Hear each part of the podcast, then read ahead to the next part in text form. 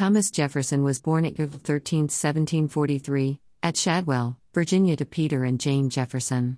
He had nine brothers and sisters. He enjoyed reading, exploring nature, and playing the violin.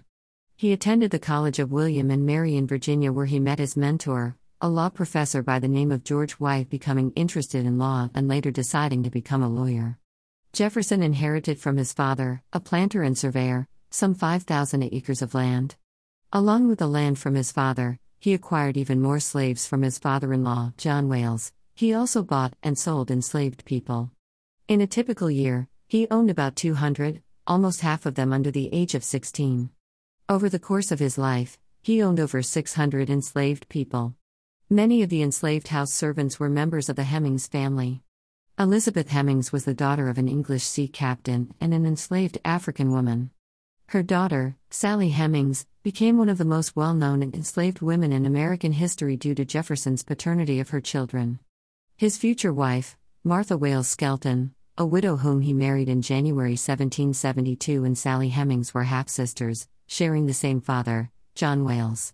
The Jefferson family lived in a mountaintop home, Monticello, whose name in Italian means little mountain, which he designed, as well as buildings for the University of Virginia. For Jefferson, the vegetable garden was a kind of laboratory where he could experiment with imported squashes and broccoli from Italy, beans and salsify collected by the Lewis and Clark expedition, figs from France, and peppers from Mexico. He planted different flowering shades of scarlet runner bean, arranged adjacent rows of purple, white, and green sprouting broccoli, white and purple eggplant, and he bordered his tomato square with sesame or okra, a rather unusual juxtaposition of plant textures. Cherry trees were also planted along the long, grass walk of the garden to provide shade. He would note the planting of lettuce and radishes every two weeks through the growing season, grow greens such as orach, corn salad, endive, and nasturtiums, and plant sesame in order to manufacture a salad oil. While the English pea is considered his favorite vegetable, it's said that he also cherished figs, asparagus, French artichokes, and vegetables as tomatoes, eggplant, broccoli, and cauliflower. The daily activities of sowing seeds, manuring asparagus, and harvesting peas between 1809 and 1826 are recorded in his garden calendar, a part of his famous garden book. Thomas Jefferson spent more than 50 years of recording the weather no matter his location, a habit that he encouraged in others, or in his efforts to introduce useful plants into cultivation, which he considered the greatest service which can be rendered in any country. For Jefferson, almost any activity could be transformed into an act of citizenship. Jefferson entered politics in 1769, serving as a member of colonial Virginia's House of Burgesses, a Virginia delegate to the Continental Congress, governor of Virginia in the American Revolution, U.S. Minister to France, the new nation's first Secretary of State, and Vice President under John Adams before being elected the third President in 1801. In the Virginia House of Burgesses and the Continental Congress, he contributed his pen rather than his voice. It's said that he was no public speaker.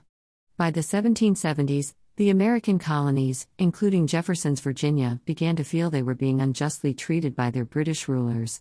Thomas Jefferson became a leader in the fight for independence and represented Virginia at the Continental Congress. He served as the second Vice President of the United States after losing as the presidential candidate to John Adams by three electoral votes. The third President of the United States, he was sworn in as President by Chief Justice John Marshall at the new Capitol in Washington, D.C., on March 4, 1801. Serving two terms, one of the first things he did was try to reduce the federal budget, moving power back into the hands of the states. He also lowered taxes, which made him popular to many people. He reduced the national debt by a third. During his second term, he mostly worked to keep the United States out of the Napoleonic Wars in Europe.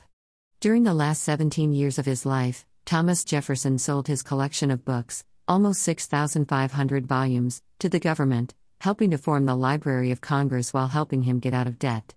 He died on July 4, 1826, at Monticello just a few hours before his friend, John Adams, on the 50th anniversary of the Declaration of Independence, of which he's considered the primary author. The Declaration of Independence proclaims that all men are equal in rights, regardless of birth, wealth, or status, that those rights are inherent in each human, a gift of the Creator, not a gift of government, and that government is the servant and not the master of the people. Thomas Jefferson wrote his own epitaph for his tombstone. On it, he listed what he considered his major accomplishments. He did not include becoming President of the United States,